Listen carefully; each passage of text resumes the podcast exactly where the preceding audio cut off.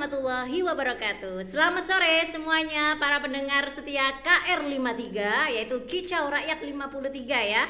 Senang sekali pada sore hari ini Ana bisa kembali menjumpai Anda semuanya dalam keadaan sehat Dan cuaca mendung kali ini di Jombang. Di hari ini di hari apa ya sampai lupa ini Hari Jumat ya. Di kalender yang kelima November 2021 Nah senang sekali pada sore hari ini Nur bisa kembali menemani Anda semuanya Dan sudah ada kawan saya Atau tepatnya suami kawan saya Ya ini adalah uh, salah seorang istilahnya penyehat tradisional atau terapis ya yaitu ada Mas Subani. Ya, selamat sore Mas Subani. Selamat sore. Assalamualaikum warahmatullahi wabarakatuh. Waalaikumsalam warahmatullahi wabarakatuh. Gimana saat ini sehat? Alhamdulillah sangat sehat. sangat sehat. ya, Mas Subani ini uh, memiliki ini ya Gria Sehat Nurus Shifa yang ada di Sambung ya. Apa Mas? Sambung Dukuh. Ya. Sambung Dukuh ya nanti uh, lengkapnya bisa cek di FB-nya Mas Bani apa namanya Subani Nurus Sifa Nurus Sifa ya nanti bisa dikepoin di situ ya nah uh, sobat KR53 sore hari ini Ana sengaja memilih tema tentang terapi kesehatan ya di musim-musim apa ini ya pancaroba peralihan musim hujan kita semuanya harus apa ya eh, pintar-pintar menjaga kondisi kesehatan. Nah, kalaupun saat ini sedang tidak sehat atau sedang sakit ya. Nah, gimana caranya atau apa saja sih yang bisa kita lakukan? Mungkin bisa pergi ke dokter, bisa ke terapi atau uh, beberapa alternatif lainnya. Nah, khusus sore hari ini kita akan membahas tentang terapi kesehatan. Nah, ada apa sih dengan terapi atau apa saja sih dengan uh, terapi? Sebelumnya saya ingin persilakan Mas Bani untuk memberitahukan awal mula berdirinya Gria Sehat Nur Sifa ini apa sih Mas Bani? Sebelumnya saya sampaikan terima kasih Mbak Nur atas waktu yang diberikan pada saya. Ini sebuah kesempatan yang luar biasa untuk saya. Jadi Gria Sehat itu kita bentuk awal mula tahun 2010. 2010. 2010. Berarti. Saya itu masih bekerja sebagai seorang penyuluh kesehatan di bidang kanker hmm. di lembaga pengendali penyakit kanker Indonesia hmm. yaitu LB2KI yang bukan kantong kering ya mas ya, dana rendah saya ya. mau ikut kalau yang kantong kering itu, yang ah, itu di mana itu mas dulu di Jombang di Mojokerto Mojokerto ya tapi tiga tahun setengah yang terakhir tiga bulan terakhir sebelum saya resign itu tahun 2013 mm-hmm. saya ditugaskan di Bojonegoro. Bojonegoro. Nah pas tugas akhir itu saya sering kali apa namanya uh, tafakur ya atau berpikir kenapa ya selama ini saya kok cuma bisa mengarahkan masyarakat itu untuk berobat berobat mm-hmm. tapi uh, kenyataannya memang masyarakat belum menemukan proses kesembuhan yang paripurna artinya dengan banyak jalan pengobatan itu belum mendapatkan kesehatan yang sempurna itu ya.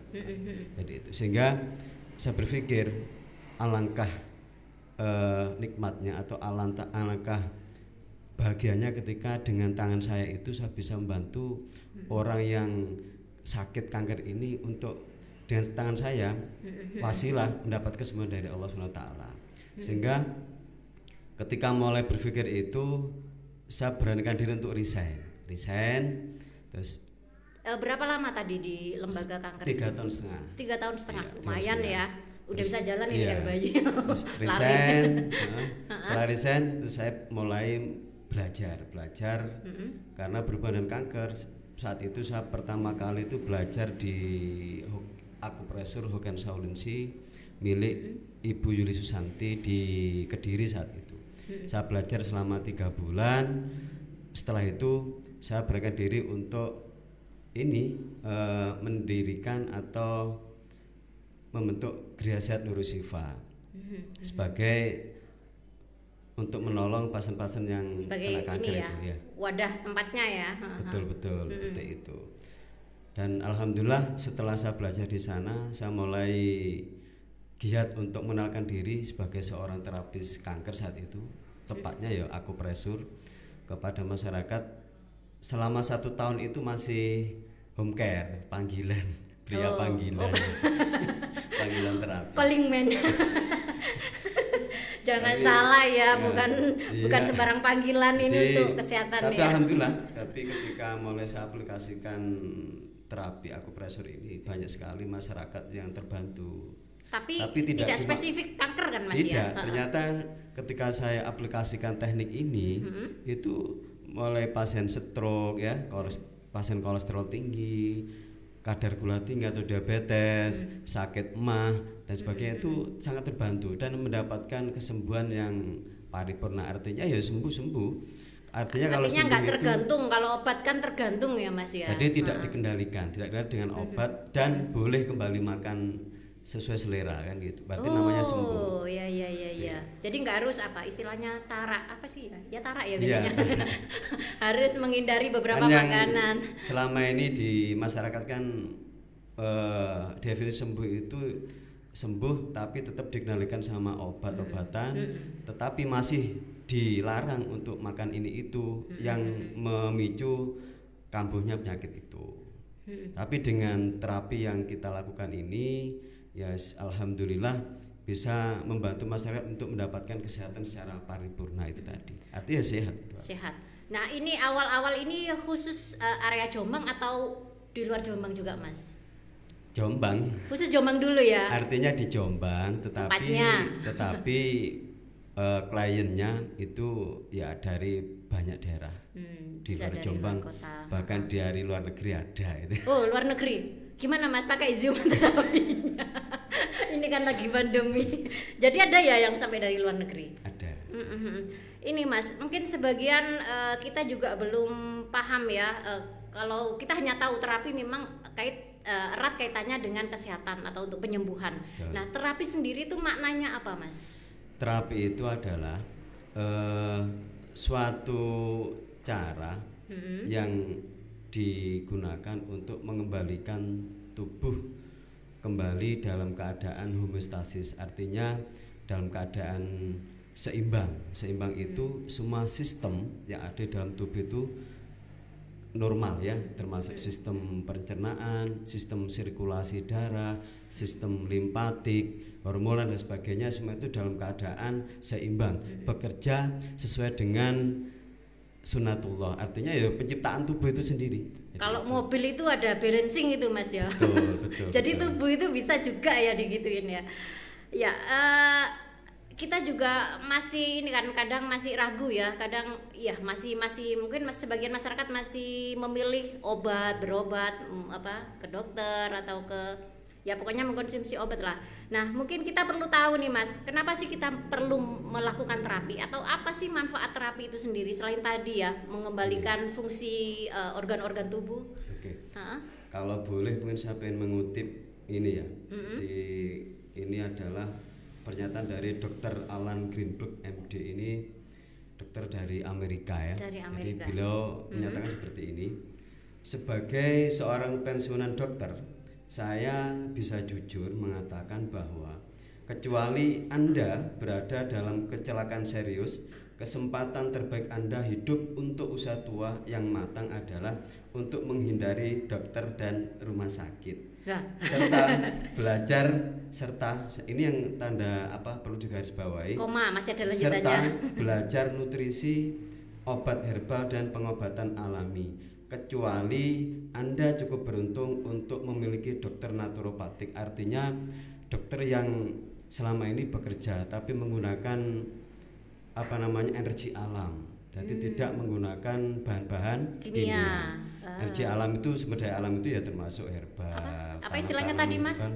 Dokter nutri dokter apa? naturopatik naturopat. naturopati itu Naturopati. alam berarti Alam. naturo kan kembali ke alam Jadi, Back to nature. jadi kalau mungkin bapak Ibu sekalian kok punya punya konsultan dokter naturopati itu sangat luar biasa. Maka anda akan selalu ketika mengalami kondisi yang tidak baik atau tidak sehat akan selalu dikembalikan sesuai dengan ya sunatullah pencipta tubuh kita. Jadi tidak perlu di bahasanya diakal-akal lah tubuh ini.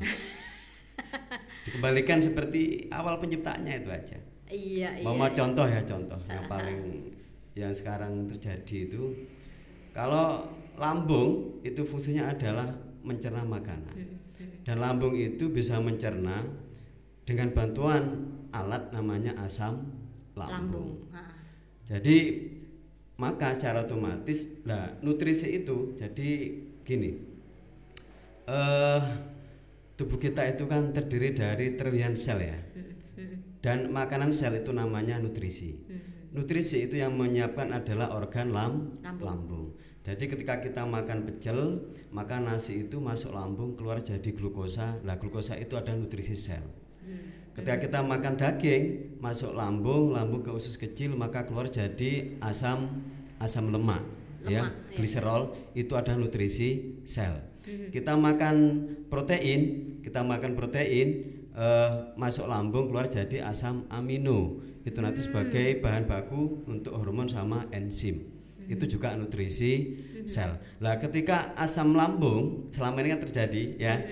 Ketika kita sakit lambung, maka biasanya jadi asam lambung dibuat ne netral. Netral, iya, iya. Maka otomatis makan kita makan kira-kira bertanya tercerna enggak kira-kira. Padahal asam lambung itu bisa merubah makan kita makan calon nutrisi itu menjadi nutrisi dengan syarat pH itu satu atau dua. Asam lambungnya. Asam lambung. Dan pH itu maka lambung akan berhasil memecah. Makan itu menjadi nutrisi sel. Kalau asam lambung itu nanti dinetralkan dijawab sendiri aja. Kira-kira dinetralkan itu maksudnya dia apa mas? Di pH dinaikkan. Oh dinaikkan. Jadi yang harusnya pH itu satu atau dua Mm-mm. itu akan menjadi basa itu menjadi bisa menjadi empat atau enam. Maka ibarat ibarat itu eh kita masak tapi nggak pakai LPG kira-kira mateng nggak masak kayak gitu Pan- utuh iya. ya. kira-kira bahan makanan yang kita belanja dari pasar bisa nggak jadi pecel jadi rawon kan Kalau, bisa. eh, eh, eh, kalau nggak ada LPG ya gitu sama ketika kita makan kalau lambung itu netral maka tidak akan bisa berubah jadi nutrisi sel. Sehingga tubuh kita sering kali kekurangan nutrisi, nutrisi ini yang menarik mas asam lambung atau penyakit lambung atau istilahnya penyakit mah ini ya sangat banyak dan sering dialami Betul. nah kira-kira yang menjadi pemicu utama dan untuk cara menghindari apa mas Ya kalau ngomong tentang lambung memang panjang ya panjang. Panjang. Yang pertama lambung berhubungan dengan kan penyakit bisa berhubungan psikis kan bisa. Cuma kalau khusus bahas lambung itu berhubungan dengan stres. Stres. Orang yang sering kali stres, artinya stres itu suka banyak yang dipikir tapi di luar kemampuan kita untuk memberikan solusi. Sehingga dikatakan stres karena terbebani itu ya. jalan buntu mikir toh. Ketika orang itu stres, maka saat itu juga energi di lambung meng- mengalami sumbatan, terjadi stagnasi cik atau stagnasi energi di lambung, sehingga saat itu terjadi begah, asam lambung, bahasanya itu asam lambung naik. naik iya iya Padahal naik itu iya. bukan asam tapi gasnya, gas lambungnya iya itu iya naik, iya gitu iya ya. iya ha. Yang kedua bisa juga karena pola pola makan, apalagi sekarang terlalu pedas gitu ngaruh nggak mas Iya, karena lambung itu kan kalau di pengobatan Cina itu unsurnya kan tanah. Hmm. Tanah itu kalau sering kena sesuatu yang panas termasuk kan pedas kan panas Iya, sifatnya. iya.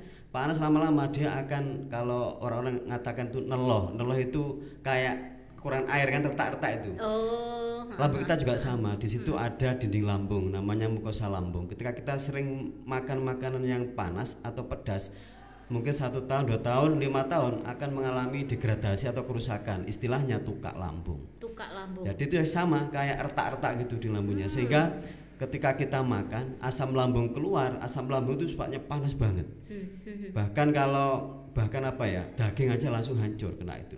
Apalagi kalau mengalami luka ya langsung nyeri banget. Makanya dikatakan tukak lambung, nyeri lambung itu. yang sakit darah.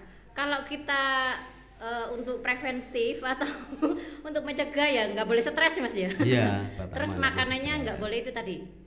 Terus is- makanan harus yang berhubungan dengan apa namanya akan membebani kerja lambung ya harusnya diatur bukan harus kita hindari enggak tapi Dikurangi. apa pun itu sedang sedang saja lah kalau Oh, pengen iya, iya. pengen pedes ya pedes yang sedang aja biar kita sehat itu ya terus istirahat juga penting loh untuk lambung itu cukup istirahat cukup itu penting banget Berarti kayak lagunya Fetty Vera yang sedang-sedang Iya. saja. itu yang penting yang baik yang sedang saja Iya. nah, eh, kalau ngomong terapi kesehatan sendiri, eh, Hmm. Mas Bani kan sudah me, apa ya? Ter- tentunya nggak hanya tadi apa namanya akupuntur, akupresur, ada apa lagi tuh? Eh, totok, totok apa Totok itu? punggung totok punggung, totok wajah kayaknya ada ya. totok Yang dikasih jarum-jarum itu akupuntur akupuntur ya. Terus ada lagi apa tadi RTS reposisi, tulang, dan, sendi. Nah, itu mungkin eh, secara singkat Mas Bani bisa me- me- apa ya? mendefinisikan atau memberikan penjelasan singkat tentang masing-masing itu untuk apa gitu. Gitu ya jadi gini aja kalau kita ngomong teknik terapi itu kan macamnya banget banget ya termasuk itu tadi ada akupresur ada refleksi ada akupintu- akupunktur ada pe- bekam atau kalau istilahnya hijama atau cantuk itu ya terus Diambil darahnya. Iya, terus ada juga eh, apa namanya reposisi tulang dan sendi atau kalau orang bilang sangkal putung itu ya. oh iya iya iya. Sangkal Oh putung sangkal itu. putung itu ya. Terus ada keroan, sekarang istilahnya guasa itu ya. Ada keroan guasa. Oh. Macam-macam lah, banyak banget. Berarti sekarang kalau mau keroan jangan bilang mau keroan, mau guasa. Ya sebaiknya kita pakai keroan karena itu nanti tetap budaya kita yang akan kalau itu bahasa apa sih Mas? Guasa Sepe- Cina? Guasa itu kan dari bahasa Cina, ya. Hmm. Guasa itu bahasa Cina. Tetap kita lebih baik pakai keroan itu aja. Terus banyak macam, kalau disebutkan tidak ada habisnya. Jenis terapi itu macam-macam.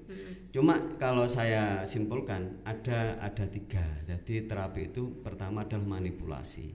Manipulasi itu tadi termasuk akupresur refleksi itu manipulasi. Yang kedua itu nutrisi. Nutrisi. Karena salah satu kaidah kesehatan itu kenapa orang bisa sakit salah satunya adalah karena kurang nutrisi. Yang kedua adalah Yang ketiga ketika eh, jadi gini manipulasi. kaidah sakit itu kaidah Oh, iya, sakit. iya, iya, Kaidah iya. sakit itu kan eh, yang pertama ketika darah sirkulasi darah tidak lancar maka terjadi sakit. Mhm. Yang kedua, ketika ada ketegangan, baik itu ketegangan otot-otot tubuh kita Mhm. atau jaringan tubuh kita atau ketegangan mental kita, Mhm. maka terjadi sakit. Yang ketiga, itu ketika tubuh kekurangan nutrisi, kekurangan gizi, Mhm. itu nanti maka terjadi sakit. Maka itu tadi dari tiga ini saya simpulkan terapi itu yang meliputi tiga ini. Yang pertama manipulasi. Manipulasi itu ya akupresur, akupuntur dan sebagainya, bekam dan sebagainya. Yang kedua adalah nutrisi. Jadi jangan harap ketika kita pengen sehat tanpa kita benahi pola makan kita, kita mendapat kesehatan paripurna. Yang ketiga adalah meditasi. Meditasi itu adalah meng- eh, mengasah kemampuan spirit- spiritual kita untuk menyeimbangkan psikologi atau kejiwaan kita. Dengan tiga hal ini, maka insya Allah kita nanti akan mendapatkan kesehatan yang paripurna tadi. Iya. Berarti eh, balance ya Mas As- Balance. antara eh, penyembuhan luar kemudian nutrisi untuk masukkan dalamnya dan Iya. juga eh, secara Ya, psikologisnya. istilah kami itu terapi holistik. Holistik, menyeluruh. Betul, holistik ya tiga hal itu tadi. Iya iya. Nah buat sobat KR53 yang di rumah yang eh, mungkin saat ini eh, kurang sehat atau mungkin pingin lebih tahu tentang terapi bisa nanti eh, bisa nggak sih hanya sekedar konsultasi boleh, ya mas? Boleh, boleh, boleh. Boleh ke Gria Sehat Nurus Siva. Jadi eh, memang ini gratis ya. Makanya kalau ada yang bilang ke Gria Sehat, jadi di sana biar sehat, bukan ke rumah sakit, di sana malah sakit. ya, eh, sebelum kita lanjutkan bahasan ini, eh, Mas Bani mungkin ada yang mau di di say hello, dikasih di salam salam ini. Ada siapa saja Mas Bani? Oke, salam untuk teman-teman di grup Tenar. Tenar itu terapis Nusantara. Terapis Nusantara. Nusantara. Ini di sana juga banyak berkumpul terapis-terapis, entah itu terapis apa namanya supranatural, Duh, terapis. ada ya, Mas? Iya. Oh, supranatural, Terapis ngeri. Medis, non medis jadi satu di Ah. grup Tenar, Tenar terapis Nusantara. Terapis Nusantara. Yang Jadi kedua, berbagai ini ya. Betul. Jadi berkumpul semua kalangan Semua. terapis bersatu Di seluruh untuk Indonesia. membantu pemerintah mewujudkan kondisi masyarakat yang sehat. Jadi kita kerjasama. Jadi tidak ada saingan. Gitu ya. Yang kedua salam untuk teman-teman anggota P3HI. Jadi Apa P3HI itu, itu, Mas? adalah or- organisasi profesi yang menaungi akupresur. Jadi teknik akupresur. P3. Kebet- P3I. I. Kebetulan di Jombang saya selaku ketua cabang P3I Jombang. Monggo kalau Bapak Ibu yang apa namanya yang belum menyelesaikan perizinan bisa ko- konsultasi pada kami akan kita bantu untuk bisa diberikan apa namanya jalan untuk mendapatkan surat izin praktek ya Oh. sebagai penyehat tradisional atau nah, istilahnya STPT. Harus ada itu ya Mas. Apa itu istilahnya? STPT surat terdaftar penyehat tradisional. Baru bisa. Ya itu di- diakui sama Kemenkes. Jadi Hmm. nanti artinya kalau sudah punya STPT itu pertama sudah memang berkompeten. Ketika Bapak Ibu untuk konsultasi atau mempercayakan keluarganya untuk terapi, upayakan yang sudah punya STPT. Artinya sudah diakui sama kementerian. Yang kedua, kalau diakui ten- tentunya sudah lulus uji kompetensi di bidangnya. Betul-betul Ibaratnya kompeten sudah gitu. sudah punya SIM gitu Mas ya. Betul, sudah mahir, sudah, sudah mahir. mahir. Jadi nggak nggak sampai ada apa namanya istilahnya Malpraktek, malpraktek. ya itu yang sangat tidak kita inginkan. Ya kalau di Grias Sehat uh, Nur Sifa sendiri ada berapa ini eh, teman-teman yang menjadi Untuk terapis? tim tim di tempat di Nur, eh, Nur Sifa itu ada lima, lima, Ada lima. Jadi dua cewek dan Mbak Iza masih tiga cowok sudah resign, sudah resign. sudah mandiri, Jadi mandiri. oh, bikin sendiri. ya. Jadi memang di Graset ini sebagai kadangkala untuk tempat belajar teman-teman kalau sudah mahir, kalau memang punya keinginan untuk praktek mandiri Hmm. akan sangat kita dukung sehingga memberikan kesempatan untuk orang lain yang ingin belajar kan gitu ya. regenerasi. Regenerasi. Re- apa ya? Kaderisasi. Kader. Apalah istilahnya. Ya betul. Nah, eh, ketika ngomong terapi, sering kali orang beranggapan terapi itu adalah tradisional atau alternatif kadang ketika mereka eh, apa namanya tidak cukup apa tidak cukup puas dengan pengobatan yang eh, apa ya medis gitu ya. Nah, kira-kira eh, kapan sih kita perlu? Apakah ada apa namanya ya? Apakah ada korelasi atau namanya sambungan ketika sebelum terapi itu se- sebaiknya ke medis atau kalau ke medis nggak boleh ke terapi gitu gimana mas? Jadi ya itu tadi yang tadi yang disampaikan sama dokter Alan itu ya. Jadi Mm-mm. ini saya ngomong apa adanya aja. Jadi Mm-mm. kalau memang kita pengen jadi tidak ada masalah apa pun ketika mau berobat mau ke medis ataupun ke terapis tapi sebaiknya kalau memang kan terapi itu kan nggak harus ke terapis sebenarnya. Kan istilah terapi itu kan macam-macam ya. Macam-macam bahkan kita olahraga itu terapi itu kan. Kita refreshing itu kan terapi. Kan ada terapi oksigen ada terapi dengan berjalan seribu langkah macam-macam nggak harus ke terapis Bukan, maksudnya apakah ketika udah terapi kemudian Iya. tetap mengkonsumsi obat dari dokter, apakah itu akan ada apa namanya? itu sesuai kondisi. Sesuai- Jadi Takutnya mama gitu. contoh, contoh di tempat kami ketika kita membantu untuk meningkatkan daya tahan pasien gagal ginjal. Jadi itu tetap ya kita sarankan untuk tetap mematuhi mematuhi apa yang disampaikan yang dianjurkan sama dokter dokter itunya hemodialisanya. Tapi di tempat kami itu biasanya kita suplai kita bukan kasih obat herbal tapi kasih nutrisi untuk menjaga supaya tubuhnya selalu dalam keadaan fit sehingga bisa apa namanya mengikuti program penyembuhan itu dengan baik gitu ya. Artinya apa? Eh tetap antara terapi sama medis itu bisa bersinergi dengan baik. Nah, itu maksudnya. bersinergi dengan baik. Cuman ya saya cuma mengkritisi jangan sedikit-sedikit obat. Jadi upayakan obat itu adalah untuk kondisi kita darurat. Kalau memang kita darurat sudah tak tahan menahan sakit itu baru kita minum obat. Jangan punya sedikit obat. Padahal cukup dengan tangan kita itu cukup kita pijet ya di daerah pundak kita dengan di daerah leher kita. Dipijat sendiri Mas ya? Iya, pusing Itu itu bisa? lo sembuh. Kalau memang kita tidak tahu titiknya, baru berangkat ke terapis biar dibantu dipijet sama terapis. Salah kaprah ini Ya, atau itu. sudah kebiasaan manja. betul. Tapi betul. sebenarnya dampak ketika kita terlalu banyak mengkonsumsi obat yang banyak obat kimia itu, se- sebenarnya dampak untuk tubuh kita itu seperti apa sih, Mas? Kalau jadi kemarin saya pas ketika apa namanya mengerjakan ini ya eh, tugas akhir di sebetulnya juga nakes di akupuntur kan sudah nakes sekarang saya baca banyak referensi di di sana itu semuanya menyatakan bahwa ketika rutin apa su- eh, minum obat kimia jangka panjang minum obat kimia jangka panjang itu pasti akan memberikan dampak yang tidak baik terutama organ lambung terus organ liver jantung sama ginjal. Itu semua sepakat. Bahkan kebetulan pembimbing saya juga semuanya adalah dokter dan mengiyakan itu. Sehingga kami diberikan tugas untuk memberikan terobosan. Kira-kira terapi apa yang bisa menggantikan itu? Sehingga masyarakat itu lebih lebih aman ya lebih aman dalam nanti menghadapi usia-usia semakin tua kan semakin lemah. Jangan sampai ditambahi sakit-sakitan itu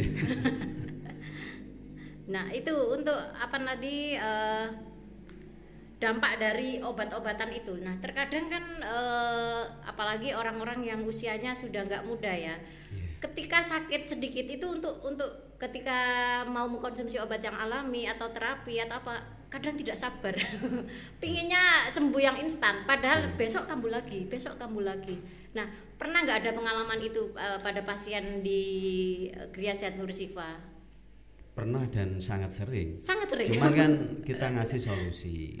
Jadi tetap karena memang apa ya butuh ketika memang obat itu dibutuhkan saat dibutuhkan. Tapi sambil kita minum obat maka dilakukan apa namanya terapi nutrisi untuk mengembalikan itu tadi menge- mengembalikan regenerasi sel tubuhnya sehingga tubuh itu akan terbangun. Suatu saat tidak terjadi sakit lagi. Ibaratnya gini. Ketika ada tanggul sungai itu jebol itu ya jebol otomatis yang kita lakukan adalah kalau kita langsung kita tambal pakai semen semen nanti akan katut air ya atau apa ya larut ya larut. Ah, akan iya. nggak akan selesai jadi caranya ya harus ditanggul dulu. Jadi tetap tidak boleh dibendung, dibendung nanti banjir. Kan gitu kan kalau Iya, tanggul, kalau sungai. Iya, iya, Maka iya. caranya ditanggul sementara. Mm-mm. Apa tanggul sementara itu? Ya itu obat itu. Kita tetap minum obat dulu. Tapi sambil ditanggul dilakukan perbaikan ini tanggulnya dengan cara di dicor di semen. Kalau nanti ya pelan-pelan, kalau nanti sudah kuat, sudah kering, tanggul itu dibuka lagi maka dia akan berfungsi seperti semula untuk menahan aliran air. Tubuh kita juga sama. Ketika kita sakit, silahkan kalau mungkin minum obat. Tapi sambil minum obat, kita lakukan terapi nutrisi untuk regenerasi selnya. Sehingga ketika regenerasi sel itu sudah terjadi dan tubuh kembali kuat, otomatis kita sudah tidak akan lagi tergantung dengan obat. Jadi tubuh sudah mampu untuk istilahnya apa ya? Mengobati dirinya sendiri. Mengobati dirinya sendiri. Karena kita punya sistem Berarti yang udah sering. Mas ya pasien Iya. seperti itu. Sangat sangat sering bukan cuma sering. Nah, iya, ini yang sudah hadir saya sapa dulu Mas ya di eh, kolom at KR53 broadcast ini ada Mas Ahmad Farhan. Oh, iya Mas Farhan hadir salam Indonesia eh salam Indonesia. ini mau usaha tempe mendoan ini. Kemudian ada Ki Jamong Liman, selamat sore Ki. Ini eh, setia banget ini ya mantau KR53. Ini ada pertanyaan Mas. Kalau ada terapis, kenapa harus ke dokter? Itu tuh pertanyaannya. Ki Jamong Liman, monggo Mas Bani. ya itu menjadi pilihan ya. Jadi pilihan karena tidak semua orang itu memahami konsep apa namanya pengobatan terapis ya. Jadi apalagi sekarang banyak edukasi itu malah di apa namanya pemahaman bahwa kalau sakit itu ya ke dokter kan gitu kan. Bahkan makanya tugas kita itu mulai sekarang dengan adanya organisasi profesi yang ada di di negara kita, terutama kebetulan saya kan apa namanya ketua PC-nya. Kita sekarang mulai mengedukasi, mengedukasi supaya masyarakat itu kembali ke alam gitu ya, meng- meng- meng- apa kembali ke alam. Jadi kita memperoleh kesehatan kita secara natural. Sehingga memang kita sehat itu paripurna. Tapi ya mohon maaf tidak segampang itu karena kita sudah dari dulu sejak zaman penjajahan sudah sudah orang itu mengenal bahwa sakit itu Obat. obat kan gitu. Ya tetap kita terus berjuang. Sama kayak kalau pertanian itu ya sudah biasa pakai pupuk kimia, kimia Iya. kembali ke organik kayaknya Betul sekali. kok nggak ada hasilnya karena sudah rusak tanahnya Iya. mengembalikan banyak hal itu ya.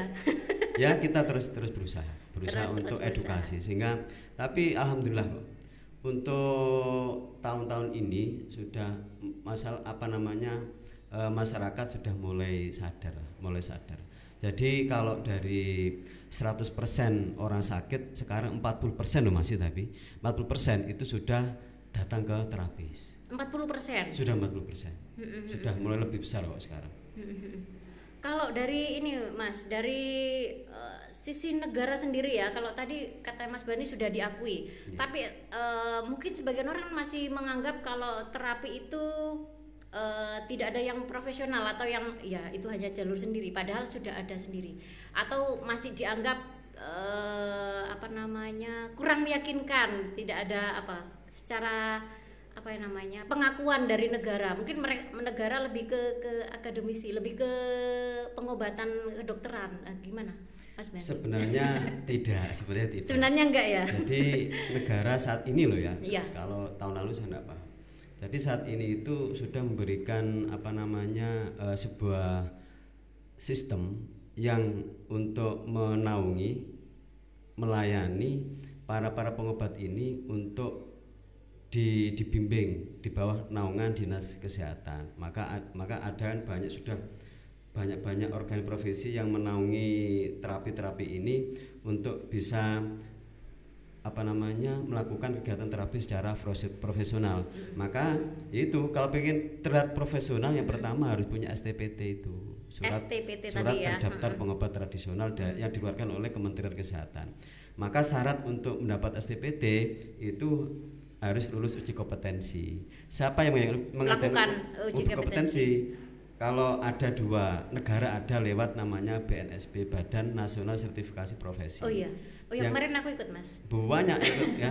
Yang tapi kedua, untuk barista bukan untuk terapi tapi ini ada BNSP kan menaungi banyak Iya, keterampilan iya, ya, iya, termasuk heeh. pengobat. Tapi kalau ada yang khusus di kesehatan namanya LSK. Jadi sekarang ada beberapa kayak P3I itu sudah punya lembaga sertifikasi kompetensi sendiri di bawah naungan Kementerian Pendidikan. siapa pun bisa ikut eh, uji kompetensi itu Bisa, tapi ya tetap semua kan ada jalur dan ada Iya, syaratnya iya, kan. iya. Kalau kayak P3I ya syaratnya ikut apa namanya pendidikan akupresur atau kursus akupresur. Sesuai dengan aturan kalau di tempat kami 12 kali 3 jam. Lulus itu dapat sertifikat setelah itu ikut baru boleh ikuti uji kompetensi. Hmm, setelah uji kompetensi lulus kita ajukan untuk STPT ke kementerian kementerian di bawah kalau di sini di dinas kesehatan Jombang ya Hmm, Jombang Jadi jangan khawatir ya sobat KR53 yang mau ke terapi, mereka eh, tenaga tenaga ahlinya sudah profesional, sudah diakui ya. Jadi jangan takut akan ada malpraktek karena eh, perkembangan zaman ini semakin banyak ilmu terapis yang yang memang diperoleh dan dipelajari ya Mas Bani ya. Jadi banyak hal. Eh, sudah berapa menit ini? sudah 30 menit. Nggak terasa ini asik sekali. Kalau ini Mas, eh, sebelum kita tutup ini, eh, masa pandemi, masa Covid ini eh, di Gria Sehat Nur Sifa ini semakin banyak pasien atau semakin sepi, Mas? ya apa ya kalau saya bilang alhamdulillah kok seneng banyak orang datang karena Kok sakit, sakit? ya kalau kebetulan di tempat Tapi kami alhamdulillah ikut bisa menyembuhkan, Mas ya. Iya. Iya kan? kan Kan kalau bingung bingung apa kalau ikut ganda. alhamdulillah nanti kok alhamdulillah pada Kok banyak orang sakit, sakit? ya, gitu. kalau kebetulan di tempat kami ya alhamdulillah memang alhamdulillah itu masih dipercaya di ketika covid ini masih bahkan semakin meningkat ya untuk jumlah klien yang di tempat kami tentunya kita tetap terapkan protokol Kesehatan. kesehatan. Is apa yang is kita enak itu is kita ikuti aja lah apa yang disampaikan pemerintah kita ikuti sehingga kalau nanti kita apa ya eh, kita mencoba kontra sama pemerintah pemerintah kan juga ngasih jalan kok ngasih Iya, jalan iya. kita ikuti aja jadi kita tetap bisa praktek dengan nyaman tetap bisa profesional Hmm. dan nanti juga menumbuhkan kepercayaan masyarakat pada kita Tetap ngikuti ini ya, ngikuti prokes ya. Ya karena kemarin banyak orang takut ke rumah sakit, artinya kan datang ke Gria Sehat. Eh, alternatif ini Bukan alternatif, pilihan. pilihan. Pilihan. Sekarang menjadi pilihan. Bukan alternatif lagi. Bukan alternatif ya. Bahkan banyak di tempat kami itu orang tidak sakit ke tempat kami karena untuk preventif, Preventif. preventif, menjaga supaya selalu bugar. Stres gitu ada nggak mas yang Iya, datang? ada. ada. Nanti kami juga ada ahli hipnoterapinya. Oh ada hipnoterapi, jadi lengkap ya. Iya. Baik terima kasih Mas Bani sudah menemani Ana di sini dan juga meluangkan waktunya. Ada satu lagi nih yang tanyanya. Sama-sama. Ada Nur Syahid. Sebelum saya tutup, eh, sabar ini ya Pak Operator. Terapi ke tabib kan lebih baik, pendekatan eh, pengobatannya kan lebih ke organik, Eh, maksudnya ke tradisional mungkin ya Mas ya. Ya itu terima kasih ya semuanya yang sudah ikutan gabung, sudah memberikan komentar dan juga terima kasih atas waktu dan sharing ilmunya Mas Bani. Sama-sama. Dan buat yang eh, di rumah yang mau lebih tahu tentang terapi bisa langsung datang ke Gria Sehat Nurusifa di Sambong Dukuh. Sambong Dukuh, Jombang ya, deket Tambak Beras itu Mas ya. Ya, terima kasih Mas Bani. Sama-sama. kita tutup dan kita akhiri obrolan kita pada sore hari ini dengan wassalamualaikum warahmatullahi wabarakatuh. Waalaikumsalam warahmatullahi